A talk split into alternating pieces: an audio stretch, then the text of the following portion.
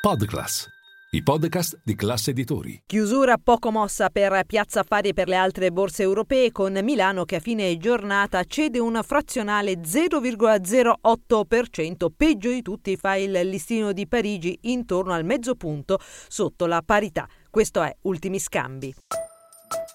Linea mercati. In anteprima, con la redazione di Class C N B C, le notizie che muovono le borse internazionali.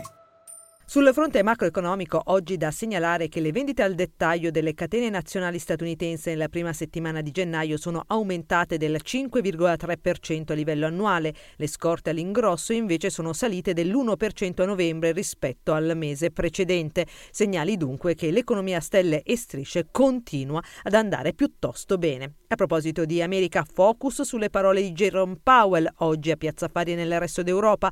La stabilità dei prezzi è il fondamento di un'economia sana e offre ai cittadini benefici incommensurabili nel tempo, ma ripristinare la stabilità dei prezzi quando l'inflazione è elevata può richiedere misure che non sono popolari nel breve termine, in quanto vengono alzati i tassi di interesse per rallentare l'economia. Queste le parole di oggi del presidente della Federal Reserve durante un discorso tenuto alla Riksbank svedese, la banca centrale di Stoccolma. A Milano, tra i titoli migliori, bene Fineco Bank, più uno virgola diciassette per cento nel mese di dicembre. La raccolta netta ha toccato il massimo storico di uno virgola cinquantotto miliardi di euro, con una crescita del tredici per cento rispetto a uno virgola quattro miliardi di un anno fa. Tra gli altri titoli oggi particolarmente ben comprati è anche Amplifon, più zero virgola sei per cento, Stellantis e A due A.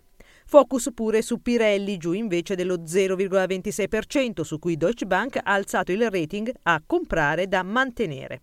In ordine sparso le banche, in calo Banco B P M, in crescita la popolare Emilia Romagna, Mediobanca più zero virgola cinque per cento, bene in particolare Intesa Sanpaolo con una crescita che ha sfiorato il punto percentuale. Vendite infine su Moncler, giù dell'uno virgola cinque per cento, e Campari, mentre nel resto del listino è proseguita anche oggi la corsa ai Saes Getters, altri dieci punti percentuali di guadagno dopo i più venticinque per cento di ieri con la cessione del business Nitinol negli Stati Uniti.